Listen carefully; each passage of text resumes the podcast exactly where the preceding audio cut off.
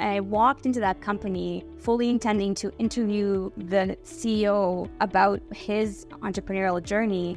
And when I walked in, he asked me, "Are you here for the interview?" And I said, "Yes." But actually, he meant they were trying to hire a scientist at the time. And so it was literally one of those serendipitous moments where I said, "Yes, but I also want to do the other one." And I did, and I got that job. So that was how I got my first biotech job, was just by walking into the office. You didn't know that you were walking into an interview and you weren't even scheduled for it. No. Wow, things happen and don't for a reason. Welcome back to N G B Ideas, a podcast about the personal journey of leaders, innovators, and disruptors in the Canadian life sciences community. Hi. I'm Jim Wilson, and our guest this week is Ella Korets-Smith, who is co-founder and chief strategy officer of Virica Biotech in Ottawa, Ontario. Virica Biotech has developed unique viral sensitizers that turn off antiviral responses in cells. The work they're doing is exciting and another example of the groundbreaking research being done in Canadian life sciences, but today's podcast is not about that research. It's about the journey of our guest today. Ella and her family emigrated to Canada from eastern Ukraine in nineteen ninety, and hard work, resilience, recognizing when to pivot, knowing what to do when a door opens, and how to overcome imposter syndrome are some of the topics Ella and I touch on today. Before we get to our show, we'd like to thank the T M X Group and the Hamilton Health Sciences Foundation for their support. We'd also like to thank our major sponsors that include Admari BioInnovations, Omnia Bio, Bay Area Health Trust, Eurofins C D M O Alphora, Novo Nordisk, X Design, and Lab Occupier. This episode was recorded in August twenty twenty-three. Ella, thanks so much for joining us today. I've been looking forward to this conversation for quite some time. Thanks for having me. I'd like to start by talking briefly about where you were born, which is Donetsk in eastern Ukraine. And the war in this region, of course, has been going on for more than a year, and I hope the conflict ends sooner rather than later. This is not a political discussion. You and your family left Donbass and immigrated to Canada in nineteen ninety, and you were quite young, and I understand your entire family decided to emigrate. Is that correct? That's correct. We are some of the last groups to come to Canada. That would be a huge move for any one person, but to move en masse. So that was your parents, you've got a brother, and did your grandparents come as well? We brought them over two years later. It really is quite an amazing thing that a lovely woman who I call my great aunt, but she's actually my grandfather's cousin, an amazing thing she did for our entire distant family by coming over in the seventies, settling in Canada, and then slowly over time bringing her sisters, her cousins, their children over by sponsoring them to be landed immigrants in Canada. And so we were lucky enough to be among those people. And then we brought my grandparents, again, by sponsoring them. And the rest is history. Now we're all here, and what a time to be here and not there. Is everyone in the G T A still, or have any of your family members gone elsewhere in Canada? Most people are in the G T A. There are some members of the other side of my family who are in the U S, different branches, but emigrated from the same region into New York and, and Brooklyn. And then I do actually have some family in Israel as well. I understand your mother was a teacher. Could you tell us about her? My grandmother was a teacher. Oh, your grandmother. I'm sorry. My grandmother was a big influence on my life. She was a, a teacher of Russian language. Actually, interestingly enough, retired when I was born, but has always loved teaching and has taught me and my brother and anybody around her really all she could. And she always spoke very highly of the profession. I think she's kind of hoping I'd become a teacher, but not something that I actually wanted to do, but absolutely a huge influence on my life. Your parents were both professionals before they emigrated. Your father was a urologist and your mother was an electrical engineer. Were they fluent in English before they got here? Absolutely not. They were learning English as they were trying to work and make money, and it's not easy. It was something to, to see them try and do that. I think I probably had better English than they did, and my brother certainly did after about six months being as young as he was. What did that lack of English mean for their careers? It was a big challenge. And my father, at the end of the day, ended up not being able to go back to his original career. I think partially because it was difficult to pass exams on the subject that he may already have known, but in a different language, and also taking care of the family. My mom did eventually do something that was similar to what she was doing, but it took her many years to actually get back into her career track. The struggle was real, and we saw it every day as kids. Listening to your story, it sounds like your parents literally sacrificed their careers so their kids could have better lives. A hundred percent. That's exactly what it was. It was always very obvious to us that that's what they did. The good news of that was that it was incredibly inspiring. It was almost a certainty that we had to succeed. There's no failure allowed in a sense. But in other ways, it was also somewhat pressure building. And there's a healthy dose of that. I think we were on the right side of that pressure. But certainly uh, now that I'm a mother myself, I think about that and I think about how thin that line could have actually been.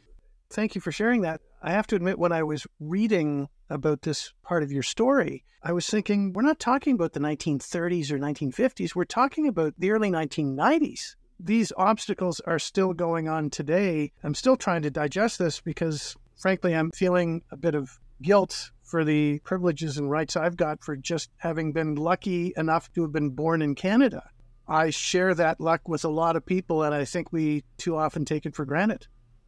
I do also feel very lucky in the sense to have been brought to Canada at the time when I was brought here, and to effectively grow up here and have pretty much the same upbringing and the same opportunity as most folks that were born here.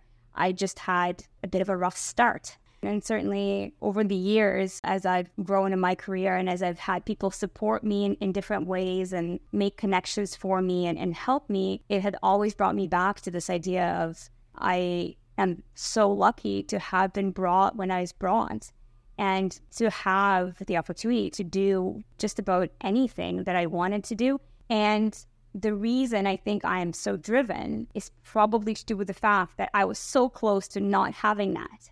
So let's talk about school. I read that you went to Forest Hill Collegiate near Spadina and Eglinton. So I'm guessing you grew up in the immediate area? No, I actually grew up in Dufferin and Florence area. It was actually on the edge of a very low-income area. The high school that I was actually meant to attend was not very good. The difference is the graduation rate and the rate of people going to university. In Forest Hill, it was about ninety-three percent going on to university. In my home high school, it was, I believe at the time, something in the area of thirty. And so my parents said, okay, we're going to do something different. They figured out where the good schools were and they had me apply. And I got in and I went to Forest Hill and was part of that cohort that all mostly went to university, which was expected. So this strategic thinking and forward-thinking person that I've met and now speaking with today got it honestly from your parents. Absolutely. Was high school the place where the seeds of interest for life sciences were planted?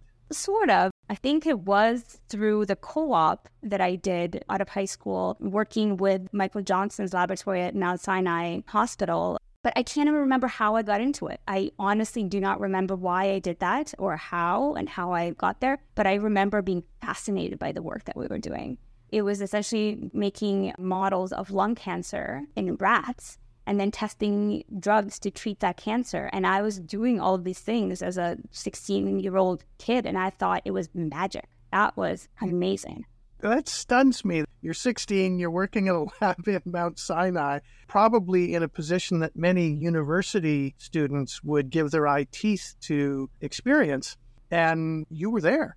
This thoracic surgeon, I believe, that you were working with, if I understand correctly, you were dissecting cancer tumors in the lab. What was that experience like? It really felt like magic. The fact that my immediate supervisor, this lab associate who allowed me to essentially, he said, oh, here, do this. And then he just showed me how to do it. And then he had me do it. It really was empowering and amazing. I don't think I even really realized how amazing until later on, because boy, I thought we were doing stuff here that was so high level. I was watching my colleagues, if you will, other folks in the lab, they were pipetting. They, they were working with little tiny tubes with what seemed like nothing in them, and they were, you know, transferring things here and there. And every day I would come in and I would just be absolutely amazed. I got hooked by just, I wanted to know what was in those tubes. What was it that I was putting into those mice, and how was it actually going to all work? It was a fascinating experience. I never looked back.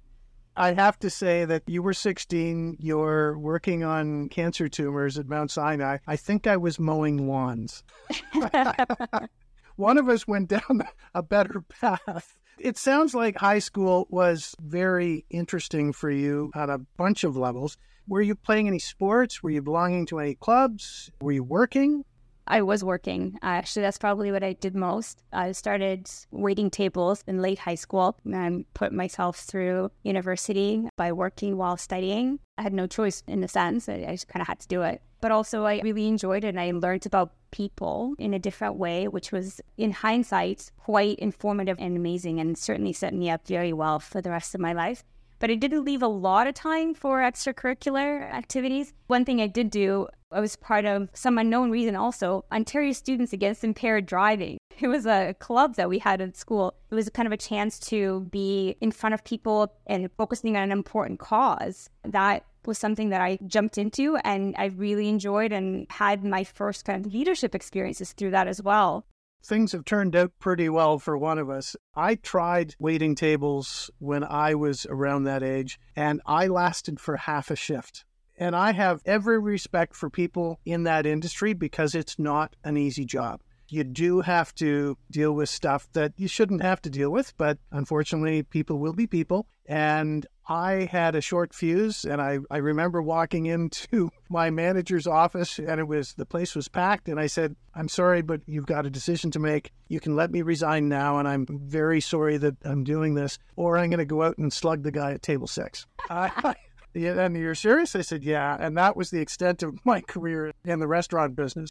After high school, you attended the University of Toronto. What degree did you pursue? I pursued medical genetics. It's called something different now, molecular medical genetics, I think. I did my undergrad and my graduate degree at U of T in the same department, essentially. So I spent quite a lot of time at U of T doing that. Did you attend U of T because of geographic desirability or because of the program? I attended U of T because my parents said, you're going to go to university in Toronto, basically, yeah. In fairness, it was not a very big choice that I was given. Is well known to be a great university with great science programs. I think my father said something like, and you're going to make connections that are going to be valuable and important for the rest of your life. The people that I met at U of T, the researchers that I worked with at U of T in those early years have absolutely been valuable to me, both from a perspective of peer interaction and collegiality, but also from a perspective of their pedigree or their status, if you will. It helped somebody who really had very little other status to fall back on get that stature in the community. Like when I used to say to people, they asked me before I even went to grad school, they asked me, well, what labs have you been in? And I would say, well, I did my undergraduate thesis with Lap-Chee Tsui, who happens to be the discoverer of the C F T R gene, was the first person to sequence a gene of any kind, and is world-renowned for that. People go, oh, oh yeah, I know Lap-Chee Tsui. And so all of a sudden, I had some cachet in the scientific community. That's huge value. That's something that I had to build from nothing, and all of a sudden, I had this opportunity to build that and have that weight behind me. And street cred like that is not granted, it's earned. We're talking about your fourth-year thesis at U of T with Lap-Chee Tsui. What was that experience like? This particular program, anyway, gave you a choice to do a thesis of, of any kind. And again, I, I can't quite remember why I picked this particular lab with this particular project. I remember I was working with a couple of graduate students. We were sequencing. We were trying to identify more mutations in the C F T R gene because at that point it's been sequenced fully and, and there were hundreds of different mutations that were identified, and some were important and some were not. And so, but we were still finding more. And so I was taught how to do the sequencing of the pieces of this gene using radioactive materials and then these giant gels. It was like being part of a spaceship, putting this together and then loading it in and then seeing this color run. and then reading the genetic code that was just all of a sudden, you know, in front of me, it was almost like I knew a bit more about the magic. I felt like I actually knew what was in those tubes because I was doing something with it. It was really interesting to be able to actually feel like you're discovering something, the excitement of it. You know, reading along, you're reading along, all of a sudden, oh, there's something different here. The excitement of that was huge. You know, and of course, you spent the last three weeks setting up for this, coming into the lab every day and da-da-da-da. And so you're living for that moment where you can all of a sudden see, oh, yeah, there's something here. It was really awesome, actually. I only saw Lap-Chee probably about three times in the eighteen months I was there. I'm not sure if he knows who I am, but it doesn't matter. I'm going to take a moment to say that one of the privileges I have of hosting this podcast is speaking with really cool people like you and watching them light up when they talk about special moments in their path. And you just lit right up. It's so fun to watch. You finished your undergraduate degree in two thousand two, and we mentioned earlier you jumped into your master's degree. At this point, were you thinking teaching? Were you thinking medicine? Were you thinking anything at all? Or was just like, yeah, I'm going to stick around and keep going to school? It was a bit of that, actually. What I did know is I did not want to be a doctor, to much chagrin of my father. I thought to myself, I don't think I want to spend my life with sick people. It's a horrible thing to say, but I just knew that that's not what I wanted to do. I didn't exactly know what I did want to do, but I really enjoyed the science, and it was kind of a swift transition into graduate school. I really enjoyed it. I tried a few different labs, met a bunch of people, decided to join the lab of Doctor Andras Nagy at Mount Sinai Lumenfeld Institute, working this time with embryonic stem cells, which frankly set me on the path I'm currently on now, which is great. But at the time, I just thought I liked the energy of the place, and I liked the idea of making new technology, and I thought that was really neat. But I didn't actually know what I was going to do with that. So I just kept going. Eventually, after about two years, when there was a lot of pressure to convert into a PhD program, actually at that time, I thought, I love the science. I'm just not sure I want to keep, you know, another eight years in the lab. I'm not sure that's for me. So it kind of evolved.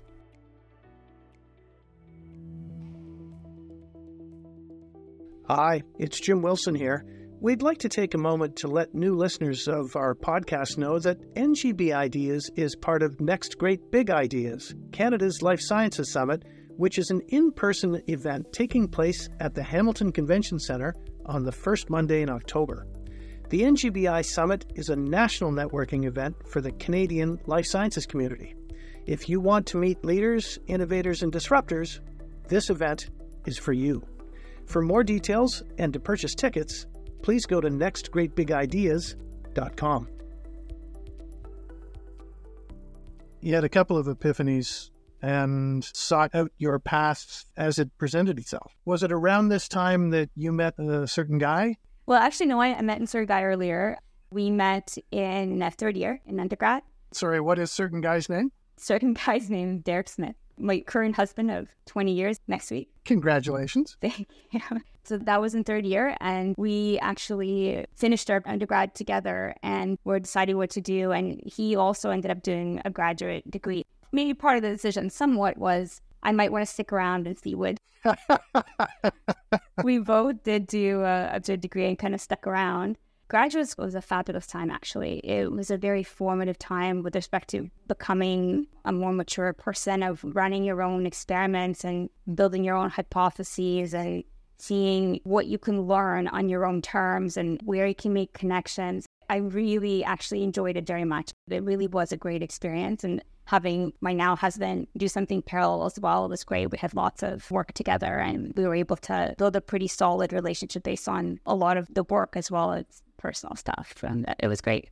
So you finished your Master of Sciences degree in medical genetics in two thousand four, and you were having this second epiphany. It's like, eh, maybe I don't want to spend the rest of my life buried in a lab. And at one point, I read that you were thinking about intellectual property law, and your then husband, I guess, who was just graduating as well, got accepted into medical school in Halifax. Correct. Which prompted another decision. So you packed up your bags and you went for a drive. Exactly. Yeah, that's what we did. It was getting one of those things where it was so close to not happening that when we heard that it was happening, it was just a no-brainer. And then up we went. And again, the good news for me was that I didn't have any ties in a sense I was still very much exploring, but because of the degree that I had and because of the skill set that I had built at Mount Sinai in embryonic stem cells, I was very marketable in just about any academic university or hospital. So I was able to find a job in thirty seconds in the lab, just about anywhere while he was going to medical school. And, and I got a job and I was able to essentially continue my thinking while I was working. And there is a very vibrant life sciences community on the East Coast and in Halifax in particular. And I'm looking forward to having some guests on future episodes. If there are any listeners who want to suggest people that we should approach, please get in touch with us. While you were in Halifax, you took an entrepreneurship course at Dalhousie. And why did you make that decision? Yeah. I laugh because my first thought, to your point, was I was thinking maybe I'll do some I P law because I'm a scientist by training. Maybe that's something that keep me in science, but not have me in the lab. In service of that, I actually took the LSAT, which is the exam to get into law school. And I was awful. It was really bad. It was very discouraging. My first year medical school husband did better than I did in this practice test. It was awful. So I thought, okay, well, that's no good. And so then I just tried it out. I just looked around and I saw this entrepreneurship course and I thought, why not? And I loved it. It really was amazing because all of a sudden I was talking to people about things that mattered to others. It was like how the world works. You know, the science is cool because, you know, I was the one that was reading the genetic code and out of the three hundred twenty-five lines of three hundred twenty-six one was something else. And but I could only talk to about like six people that understood what I meant. But all of a sudden, entrepreneurship was like how companies are built, how money changes hands, how people make and buy products. It was like every day and it was very refreshing at the time. I thought it was so amazing. So you made the decision to pursue an M B A. I did, yeah. In those serendipitous moments when you just kind of say, you know what, I like this. I'm just going to do that. But before I did, I actually did a project with that first course, having to interview a company and find out about what they did. And so I chose a biotech company because I would say that's where I'm, my interest lies. And I walked into that company fully intending to interview the C E O about his entrepreneurial journey. And when I walked in, he asked me, are you here for the interview?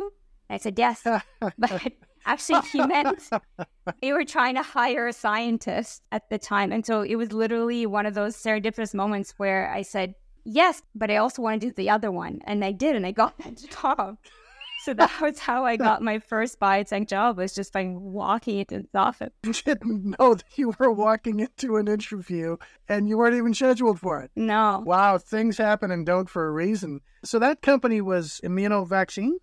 They were called Immunovaccine. They changed the name to I M V a number of years ago. They were a NASDAQ-listed company. That was two thousand five. I'm sorry, I'm chuckling because I was going to ask, gee, what brought you to uh, down the path to Immunovaccine? And there was nothing planned. Nothing. Nothing planned. Figuratively and literally. When you were at Immunovaccine, that was the first time that you really transitioned from the lab into business development. Could you walk us through that process? I think what we're talking about here, everything was kind of leading to things that I wasn't expecting. And, and this was another one of those. I actually met a gentleman in Immunovaccine who just happened to become the new C E O about six months or so after I joined. And then this gentleman's name is Randall Chase, and he's been a mentor to me since then. The reason I say that this person is so very important to my career is that when he came to Immunovaccine, I was in the lab. I was already starting my M B A. We had a number of conversations and he looked at me and said, you should be in business development. And I said, what is that? And he said, well, you're going to tell people about what we do and you're going to tell people about the products and you're going to see if there's things that we want to do together, if there are some collaborations that we can create. And, and I thought, okay, yeah, that sounds great. And he mentored me through that transition into essentially becoming director of business development at Immunovaccine and being the face of the company in the many partnerships that we've created over the five years that I was there. And what's really interesting is I interviewed Randall for a business case, essentially, that I co-wrote as part of my M B A. It was the interview with Randall and the story of Immunovaccine, the strategic positioning and the strategic thinking and, and transition of Immunovaccine. And Randall's comment about strategy in business was, strategy is sitting by the door and being ready to run when it opens. That was a comment that he made to me as part of that interview. And I thought, yeah, exactly.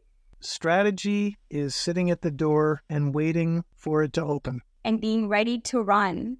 So that infers an escape, running away rather than running towards. I'm probably reading too much into it. I would say the opposite way. To me, what that means is there's lots of closed doors around, right? You, and you never know which one of those is going to open.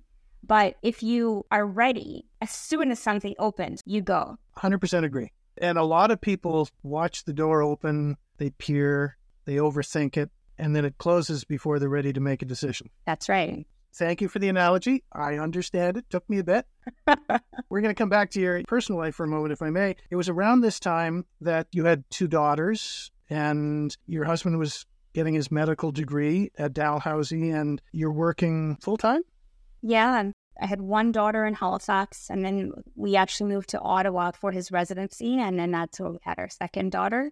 He was a resident, which means twenty-four hours a day of work. And I was working at Immunovaccine. After the second one, I thought I was traveling so much that I didn't want to do it anymore. So I switched jobs to a company in Ottawa that promised me no travel for a year. And I thought, great. And of course, right after a year, they sent me right back on the road. So they kept their promise. And that company was Nordion, where you were global brand manager for sterilization technologies, correct? Correct, yes. That sounds pretty cool, but I haven't the faintest idea what it means. What did that job entail? It's a sterilization technology. This was my only med tech job, by the way. And after that, I decided I would go back to squishy things like cells. Sterilization technologies really meant cobalt sixty, which is a radioactive metal that was used to sterilize medical devices in large factories. So about seventy percent of our medical devices, single use, like bandages and needles and syringes, things like that, are sterilized using this cobalt sixty. And Nordion made a huge proportion of that radioactive metal globally. So we're world leaders in that. So my job was to essentially responsible for marketing initiatives, but also thinking about what's the next product that we're going to put forward and who are customers and how we should talk to them, and communicating with within the larger group, getting them together and getting them focused on a strategic vision for that business. It was interesting. It was essentially working with engineers and working with metal and large factories. Not the fastest moving business, very steady, lots of cash. So coming from biotech, it was like unbelievable. I couldn't imagine how people made all this money and didn't do any, hardly any R and D. And I thought, hey, well, not for me. So it's a job, it's not a career. Yeah, after a few years, I thought, I'm ready to go shake and move and do something. So it was time to move on. Yeah. At the same time, your husband finished his residency and the two of you decided to move back to Toronto, I'm assuming because family was here and, and job opportunities. Was it before or after you came to Toronto when, when you approached some of your mentors? And I, I was reading about this and I thought, oh, that's interesting. And people kept saying, yeah, maybe you should look at going to the U S. Is that correct? Absolutely. Absolutely. Then this is in the early two thousands? We came back to Toronto in twenty fourteen. Okay, so it's relatively recently. People were saying, yeah, you really should go to the U S because there's not a lot of opportunities basically in the life sciences sector. Exactly, yeah. Nine years ago in Toronto. Correct. And one of your mentors said, eh, no, you should stay. Absolutely.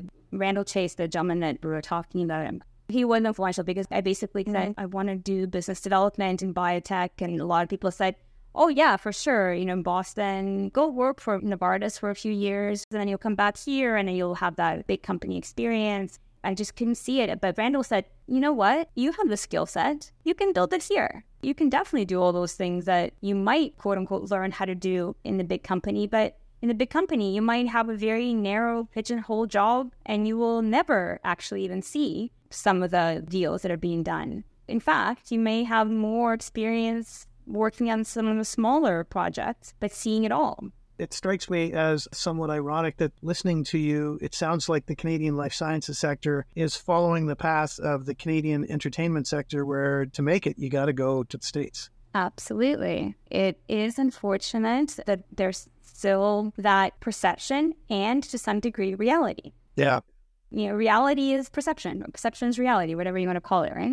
So you decided to stay in Toronto and become a consultant in the life sciences sector, and you hung a shingle and did some business development for companies on a fractional basis, correct? That's right. Early on, I decided I didn't want to call myself a consultant because I felt that when you consult, that means you give advice. But what I was doing was business development hands for hire, which meant I was not just giving advice, I was also implementing. I still to this day believe that's the right model and the right thing to do because a lot of companies that I was supporting were small shops. They maybe had two or three or ten people. They're not big organizations. And the people who were running them not only didn't have the know-how, the knowledge, they didn't have the time to implement whatever it was I was going to suggest that they do. And what was most valuable, I think, was me saying, you know what we should do? I think we should implement this program and I'm going to go do it. I am going to go and make the phone calls. I'm going to go take the meeting. I'm going to use my network, but I'm actually going to do it. And that, I think, is what is really needed. I'm not the only one doing this by any stretch. I don't want to suggest that I'm unique in this. However, I do think that we need more of that kind of approach to advising, whatever you call it, or hand-holding. We actually need the senior people to do it because the founders don't have the time. You can give them the best advice and they won't be able to do it because they have another hundred things that they have to do that's on their plate. I'm going to get in trouble by saying this. Uh-oh. I'm hoping that there are some people in, in levels of government listening to this and saying, you know what, we should stop talking about people funding the life sciences sector and we should start writing checks. And that's all I'm going to say. uh, One of your first contracts was a four-month gig as Director of Market Development for Synergy Health in Tampa, Florida. I hope it was January to April, but how did you end up getting that contract? It's not like it was in your backyard. You, did you know someone? Were you recommended? They were a partner that I worked with when I was at Nordion. And so when they figured that I left, they basically took me and said, hey, you should come develop this new area of business for us. And I thought, oh man, that's awesome. And it was great. It was totally awesome. All of a sudden I had my first contract for somebody who just hung up their shingle. I was like, oh my God, that was so great. And then of course they went and got bought. And so that contract ended right there. And so all of a sudden I was with no clients. The next six months was a bit of a trial of talking to everybody and meeting everybody and reintroducing myself to all those wonderful people I knew way back when in Toronto. It was a little bit like starting over. Whatever doesn't kill you, right? It built strength. Exactly. Hi, it's Jim. If you're a new listener, we'd like you to know the N G B Ideas podcast and the Next Great Big Ideas Summit have been created to raise awareness and financial support for McMaster Children's Hospital in Hamilton, Ontario. M C H provides critical pediatric care for families in need from Niagara Falls through Brantford, Hamilton, Waterloo region, and north to Owen Sound on Georgian Bay. You don't have to live in this region to support McMaster Children's Hospital, and any financial support you can provide will be greatly appreciated. For more information, go to hamilton health sciences dot c a slash McMaster hyphen children's hyphen hospital. Let's get back to today's show. In January twenty sixteen, you took on the role of Vice President Business Development at Advanced Proteome Therapeutics in Vancouver. I'm guessing you were doing work from anywhere before working from anywhere was a thing. Oh, absolutely. The founder of that company was based in the U S somewhere. It's been a long time, I can't remember where, but he was not even in Canada. Business development, let me tell you, is a work from anywhere business because most of your clients aren't actually where you are anyway. Unless you live in Boston. If you live in Boston, a lot of your clients are in Boston. But you can do business development from anywhere because we have travel and we have conferences and we have ways of interacting. And that's what I've been doing since, since the beginning of my career. It's been travel and it's been going to where my customers are and being in a remote and working that way. Shaking hands, kissing babies, and smiling for the camera. I'm going to backtrack a bit here because in May twenty fifteen, you became Executive Director of T O Health, which is where our paths crossed. I would appreciate you explaining to our listeners the story behind T O Health. Why was it created and what did you do there? All these things happened so serendipitously that I don't even really know how that happened. But I think it was that networking, that time when I was six months wandering around, just talking to anybody and asking how I can help them. in fact, if I was to point to anything, is the most important phrase. In fact, there's two in networking. Who else should I talk to and how can I help you? And those two things have led me down a lot of really interesting paths and, and got me to a lot of places that I am now. So in doing that and asking how I can help you to all kinds of people, I actually had somebody say, you know what you can do? You can review this deck that I have from this initiative that the Board of Trade's put together and has asked me to run, and I don't know what I'm talking about. And this was the Toronto Board of Trade. This was the Toronto Board of Trade, yeah. So it was a gentleman I met from, I can't even remember how, and we were chatting. He wasn't a scientist, he wasn't in biotech. He said, I have like these eighteen C E Os that get together every six months and they think about how we can improve Toronto as a place to invest in life sciences. And they put together this presentation. Can you just like look at it and just see what you think? And I was like, okay. So I came in and I looked at it and I thought, man, you have a powerhouse back there. You have all these people who are signing on to say, yes, I want to be part of an initiative that makes Toronto more prominent in life science. I want to promote Toronto as a place that needs more investment because we have all these strengths and capabilities and we're going to list them all and we're going to really get on the map. As I got involved in this, I said, well, you know, you can do this little bit here and this little bit there. He effectively said to me, it was probably about like a month into this casual, how can I help you relationship? He said, oh, by the way, I'm leaving. I'm moving on to Vancouver. Do you want to run this thing? And, oh, there's a door. Okay. Quick, run. Yeah, run. I, exactly. I was like, all right, I'll sure. In the next three-ish years, almost four, I would say, we built this thing into an economic development initiative that had some very strong connectivity. The, the mission was really to try to explain to those that don't know why Toronto is wonderful. And it's Toronto region. I mean, I'm not saying it's city of Toronto. To try to connect people that are trying to do all kinds of good work so that we're not duplicating resources, that we're using our resources to the best of our ability, that we're getting more funding in, that people are hearing why the area should be funded or why companies there should be funded.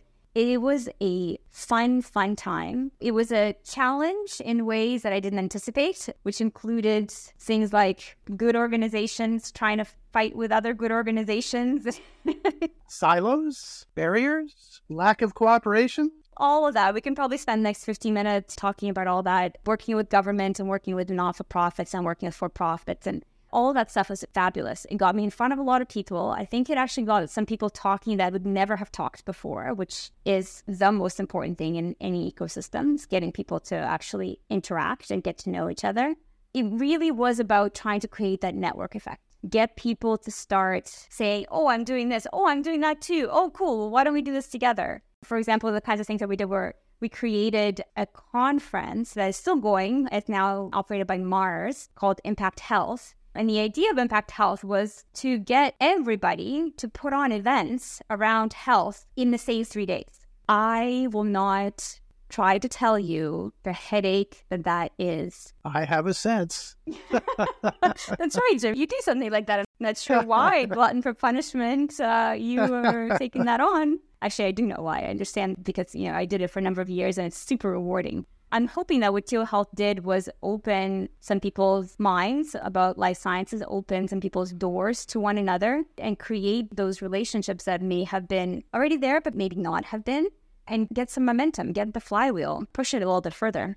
On behalf of the Ontario life sciences community, and I'm not saying this to make you feel good, you laid the groundwork for bringing the community together and realizing that they did have to break down those barriers and those silos. And it was you in particular. There were other people, but with the benefit of a few years of hindsight now, I keep hearing your name as one of the people that started this down the really cool path it is now on.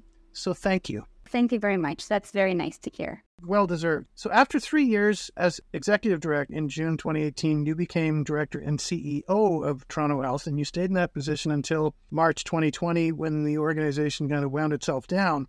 I'm sure the whole Toronto, Ontario life sciences community was disappointed when that happened. Why did it happen? So actually, I transitioned the role of C E O to another gentleman. So I decided that I wanted to go back to being in biotech, to working in the ecosystem and not on the ecosystem. I actually decided that I wanted to go back and operate companies. And so in that decision, we hired a new C E O. and I stepped on the board, and we had created this structure already, and so we were able to do that. You know, at the time, the new C E O looked at the ecosystem, and things were changing. I mean, we had a change in government. I think we had a number of organizations that were sort of shifting around, and we're starting to create new programs. The new C E O and the board decided that T O Health has done a job, and there was a kind of a moment for it, and that now we can pass the baton to the next thing that was going to happen. And so we bound the initiative down. But as I said, things like Impact Health remained, right? And so I think we fundamentally achieved our mission of starting something and pushing the flywheel a little further. Again, here's a door, completely unbeknownst to me at the time. As I was transitioning from the C E O role, my colleagues that I'd worked with seven years before then on a different project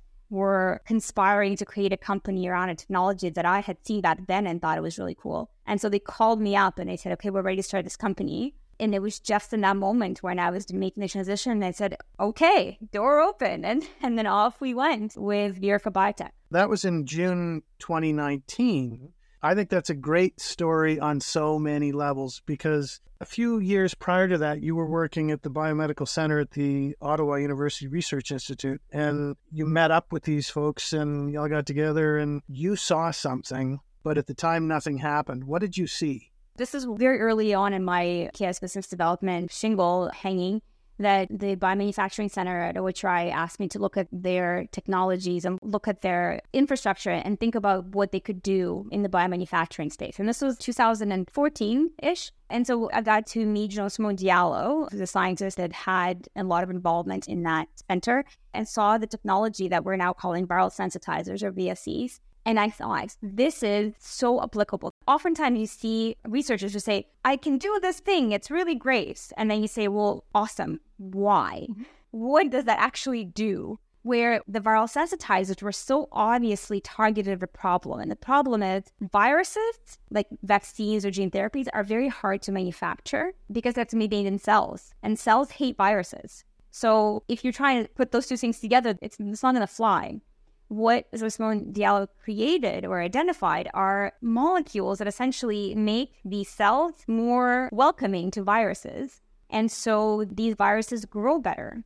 Why do you want to grow viruses, you ask? Well, because oncolytic viruses are actually cancer therapies. Flu viruses are actually vaccines. They're actually used as a vaccine. Adeno-associated viruses are gene therapies. So they're actually used to transfer genetic material into other cells. So you have to somehow make them, and you have to make them efficiently. And these molecules were able to do that. They're able to increase the yield of viruses and reduce costs and make it more efficient. So the problem was so obvious, and he had a solution. And I thought, that's a company. And at the time, he just wasn't ready. He was ready to run. I think he had the idea. The door hadn't opened yet. Exactly, yeah. He had other things. And so in actually in twenty eighteen, he called me up and he said, okay, now I'm ready. And I said, okay. And then off he went. We got the license in twenty nineteen. So that was you, Jean-Simon, and Diallo, and Ken Newport. And you are the co-founders of Virica Biotech. And you are based in Ottawa, and you are now about thirty-five people, and you raised a Series A in twenty twenty-one. You're just about through a Series B. Things are going really well from my perspective. What challenges does your sector face to get to the next level? The more that we learn about cell and gene therapy manufacturing, which is mostly where we play, vaccine manufacturing, we all know how that goes. We just had no vaccines a few years ago. Unfortunately, our molecules couldn't help with those particular vaccines that would be manufactured, but boy, did that raise the profile of manufacturing. All of a sudden, you have to get this stuff out. Cell and gene therapy, it lives that every day. The whole industry lives the manufacturing problem because of the complexity of the manufacturing. It's not like just throwing something in a pot and stirring it. You really have to use the biological systems like cells. It costs a ton of money to even produce enough to be able to see if this thing is going to work. In order for the industry to actually be efficient, in order for the industry to work at the end of the day, you have to get better at manufacturing. You have to get more productivity. You have to get more consistency. You have to standardize as much as possible so that you actually are able to reuse knowledge and make the processes as simple as possible and as reproducible as possible, so that when all of a sudden you get to a huge need, right, you get to the really big markets, or the really big applications like Parkinson's or Alzheimer's or some cancers, that you are able to produce enough of these therapies to actually be accessible and viable. Right now, a lot of the applications are very small. They're rare diseases, they're single patient, and that's fine. But what we want to get to is more people having access to these cell and gene therapies. And the only way we're going to get there is through more efficient manufacturing. So that is what we work on every day in Virica Biotech and others. I don't want to say we're the only ones, clearly not. Our approach is very complementary to a lot of the other approaches that are being developed, like different media, different bioreactors, different cells, all in the service of making cell and gene therapies more viable as a therapeutic modality, because they have so much promise and being able to cure diseases that have never been cured before, or be protective for so many diseases in the context of vaccines. Thank you for walking me through that explanation. I really appreciate it.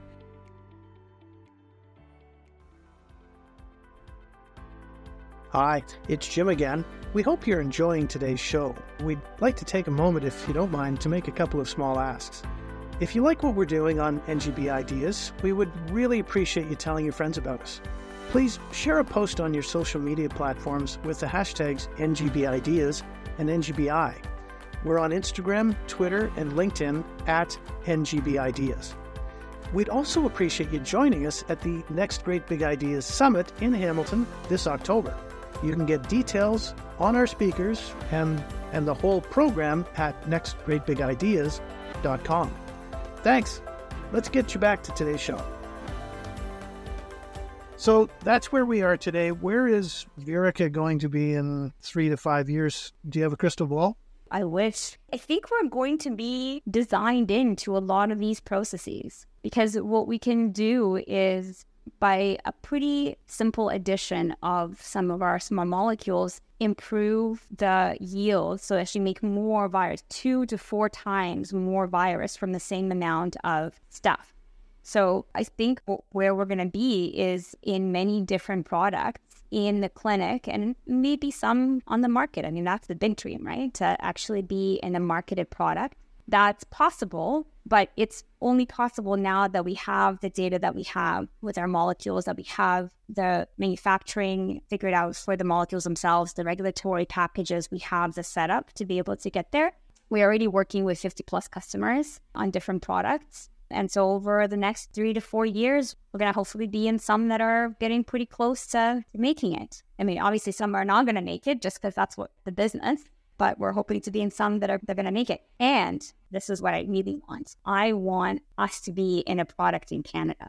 That would be fabulous. And I look forward to reading that headline. I'd like you to put your consultant's hat back on for a second, because you have worked with startups. You have now been part of a startup. You know, you've put your money where your mouth is. For those startups in this sector who may be listening, are there any words of advice that you would give to them? So the first thing I would say is find the people that you want to marry. Professionally. In a very professional sense. But it's like a marriage, honestly. So if you're a founder and you have a great idea, you have a technology, good God, please don't do it alone. Find people who are going to share that vision with you. The reason that I believe Virica Biotech is where we are is because the three-legged stool of myself, J S, and Ken have complementary skill sets that are allowing us to have the science, the business, and the finance in one company. And we also like each other. And we can argue and we can disagree. And then at the end of it, we can come back and say, okay, so what are we actually going to do here, guys? That is invaluable. That is going to be your cornerstone as a startup. So find people that are going to have parallel skill sets that you want to marry. It's not a marriage of convenience. It's a marriage that you want to be in. So that's one. And then the next breath is find money that you want to marry. Find people who are going to fund you and your ideas for what they are and believe in you and stick with you, especially some of that early money, because that is going to make or break it. Yeah. There's so many make or break things, but this is so one of them. Find the money that you want to marry. Maybe lastly, just to sort of wrap up, it has to be something that you believe in. Whatever that means for you, I think people sort of believe in different things. Some people know the science and they believe in their science, and some people know the business and they believe in their business. But whatever it is, you have to believe it, because you're going to be saying this over and over again. Till you're blue in the face, you're going to be talking about this. for the next however long. And so just make sure that you believe the story that you're saying. If it gets harder, you don't say it over and over.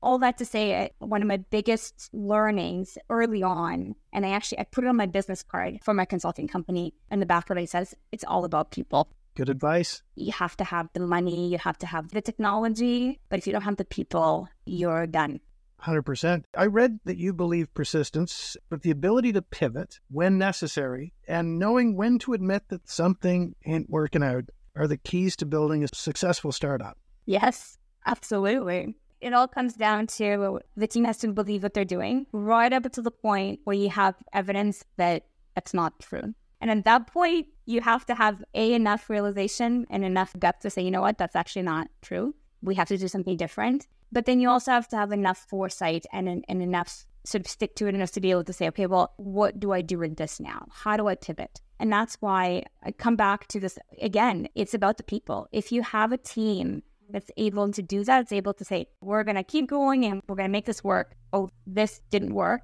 We have to admit that. What do we do now? Well, let's go left. That is where success happens. It's in those iterations and those pivots and keeping at it and keeping going and sticking it out, because I'm not sure why I keep referring to this. Like, it's like marriage. It's a long road. It's not a marathon. Pay attention to the good stuff and the bad stuff. Absolutely. I'm going to go down a path that I am absolutely unqualified, because I am not qualified to talk about what I'm about to ask. I'm sure you've been in situations where you're the only woman in the boardroom. Yep. I'm wondering, selfishly, for our listeners who may just be graduating or entering university and trying to figure out their life's path, are there any business lessons you've learned from those moments that you can share, especially with perhaps younger women who are listening, who may just be starting their career? I love talking about this now, and I, I talk to people one-on-one about this all the time, because I think it's so important. Absolutely, I've been in places where I've been the only woman in the boardroom. It's getting a little better, but slowly. I've had an experience, I'm not going to name the company, where I was the only woman in a very senior boardroom. And at one point, after about a day's meeting, I was taken aside and I was told by somebody, you know, you're really great, but you should top less. Oh, really? Yes. Because you're a woman? We didn't say because you're a woman, but I just can't imagine anybody giving that advice to any other guy. How did you react? I was so shocked. I said, I don't think I can do that. Good for you. Thank you. It really took me aback. So that experience, I mean, what it taught me is, is the following. You have to be at the table and you have to be able to say what you believe. You know, everybody has their own style, but if you believe in what you're saying, you have to be able to say it. And if people are not allowing you to say it, it may be the wrong table. Maybe go find a table that will allow you to sit there and be in the conversation. The challenge that a lot of young women have is it's hard. You have to put yourself out there. And as women, we unfortunately are just naturally more cautious, I think. And, and I think fundamentally believe that we have to know one hundred percent of the thing and be absolutely right before we put our hand up. It's been shown, there's been studies of this sort of thing, where a man will say he's qualified in a situation where he is much less actually qualified. A woman would be similarly qualified, but would never say, I am qualified. It's something that we just have to be aware of. And as women, we have to be able to put ourselves in situations when we have an opinion and we want to say something. We may not be one hundred percent qualified, but nobody is. Let me be clear. Nobody is.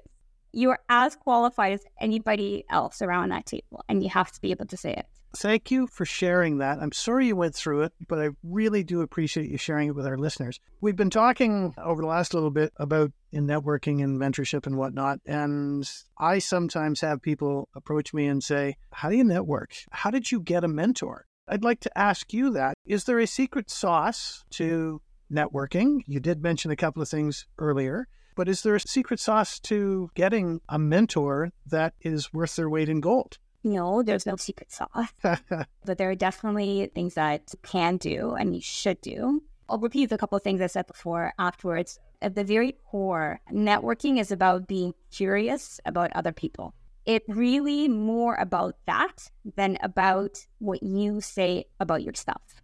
I mean, yes, you have to have your thirty-second speech or whatever, yes. That's not really going to be networking. That's a monologue. Networking is about coming up to somebody and saying, hi, I don't know you. Tell me about what you do. Tell me about you. And guess what? People want to talk about themselves. So if you are able to comfortably walk up to people and ask them about themselves and be honestly curious. If you're faking it, people can kind of tell. But be honestly curious. Hey, Jim, haven't seen you for a long time. How are you? What's new? What are you doing today? What's on your plate? I mean, is there anything I can help you with? Be curious. And people respond. And mentors kind of respond to it too, because they kind of want to see, not so much how you're going to help them, but they want to see that they're going to be able to impact you somehow. And those people who like who talk more than they listen won't be able to receive that mentorship. I think the curiosity and the true interaction and listening and then responding back, that is absolutely critical. And people will come out and they will want to help you. In fact, Randall Chase, my mentor, told me at some point early in my career that people want to help you. And I asked him why, and he said, you talk to them. That I think is, it's not so magic, no secret sauce, but I think there's that. If you're out of questions, out of things to talk to people about, two things. Who else should I talk to? And how can I help you? Those are the two you should always, always ask. Once it stops being about you, it'll start being about you. All the time. Thank you for that advice. I read that when you were C E O of T O Health, you experienced a bit of what I guess would be called imposter syndrome, and kind of adds on to what we're just chatting about here. And I've experienced that in my career as well when I was just starting out. And even today, sometimes when I walk into labs and people assume that because I work in the life sciences sector that I know what lipid nanoparticles are all about, and I don't have a science background. And I am very clear in this podcast to point out that I'm just asking the questions and trying to get stories of really cool people a little bit of light because they deserve it. That was a pretty long lead into this question. Better be a good question. I'm all ears. Please, Jim, tell me. How can I help you? Well done. I would appreciate any advice you can provide to work through those times of uncertainty. How have you been able to overcome that imposter syndrome? Slowly. One step at a time, just keep on going. I think it's about finding people who believe in you with small things, right? Like you make a point and then somebody says, that was great. And then you go back to them and say, why wasn't that great? Tell me a little bit more about that. Finding those people who are going to see the you, they're going to see the thing that is not the imposter, but the thing that, that you are, that you want to see, and hopefully will echo that back to you. It doesn't happen quickly, but you have to put yourself out there. Because you'll never get that response if you don't put it out there. If you don't put that first toe in the water, if you don't make that comment, if you don't step out and put something on the table or sit at that table, you will never get that validating response. Be authentic, be honest. And if you don't know what someone's saying, say, I don't know. That goes without saying. I feel like, and maybe that's not fair, but I do feel that women are better at doing that, but I think sometimes even too good. I think we sometimes sound less sure or ask more than maybe we should. And it comes from that imposter place.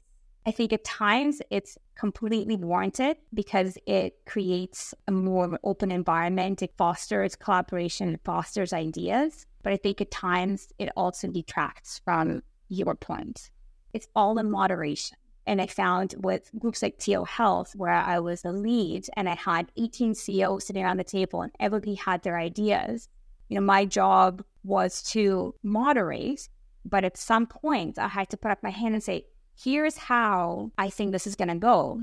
If you've built enough trust, if you've had those small wins, if you've had people contribute and you've had people feel like they're part of the conversation, that statement that goes much better. And then you're better supported. You don't feel like you're completely out of left field. So I think the being there, the listening, the allowing people to contribute fundamentally helps, as long as it doesn't completely overshadow what you're trying to achieve, because that doesn't help anyone. Well said. We've all got bucket lists. What is on the bucket list of Ella Korets-Smith? I think eventually I'd like to put more of my money where my mouth is. I mean, at this point, I'm able to contribute to companies with sweat equity. In fact, you know, for the last ten years, that's been sometimes what I had to do into projects that I believe in. I would like to eventually to be able to invest real dollars into projects and, and companies that I believe in. That's going to take some time. That's going to take an exit or two. Not going to name names, companies, but may or may not be able to do so, hopefully may. But I'd like to be able to take some bets like that, because I, I think what that allows me to do more so is be at that table, be at the helm, and, and just frankly see what I can do. I sort of laugh at myself a bit because sometimes I feel like I do things just because I want to see if I could do it. Nothing wrong with that. I would like to take a few of those bets and see if I can do it. I'm not sure if that's what you're asking, bucket list wise, career wise, that, that's where I'd like to go. I think that's a great answer. Last question. What is the next great big idea on your horizon? Virica Biotech is the current great big idea. I think we're going to solve a very major issue in biomanufacturing. I would love to be able to solve it in Canada. The full intent of Virica is, is that stay Canada and stay Canadian, as we are currently. I would hope that we make cell and gene therapy more affordable and more, what we call democratized cell and gene therapy, meaning we make it more efficient for these products to be brought to more people by reducing costs and improving efficiency of production, and that, that's the goal. I would love to see Canada take that up and use it and uh, make our biomanufacturing more efficient and, frankly, do more of it. I want more customers in Canada. We're working on that from both sides, put it that way, right? We got to get more companies going, and we got to get more companies using our products, and we got to get more stuff being made in Canada. And I think we need more people like you in the system doing the stuff that you're doing. Again, thank you so much for your time. It's been so much fun catching up with you. I'm sorry we couldn't do this in person. All the best success on what you are doing. I look forward to the headlines saying, hey, she just hit another home run. I really appreciate you spending some time with us today. Thank you so much, Jim. That was Ella Korets-Smith, Chief Strategy Officer and co-founder of Virica Biotech. You can find out more about Ella and her team at virica biotech dot com. You can also follow Ella on social at Ella Biz Dev, that's E L L A B I Z D E V, and you can follow our team on social at Virica Biotech. We are also on social at N G B Ideas, and you can follow me at Lab Occupier. Thanks to Tisha Prasad for researching and editing this week's show. If you'd like to contact me, my email is jwilson at Leonard, that's L E N N A R D dot com. Thanks so much for listening.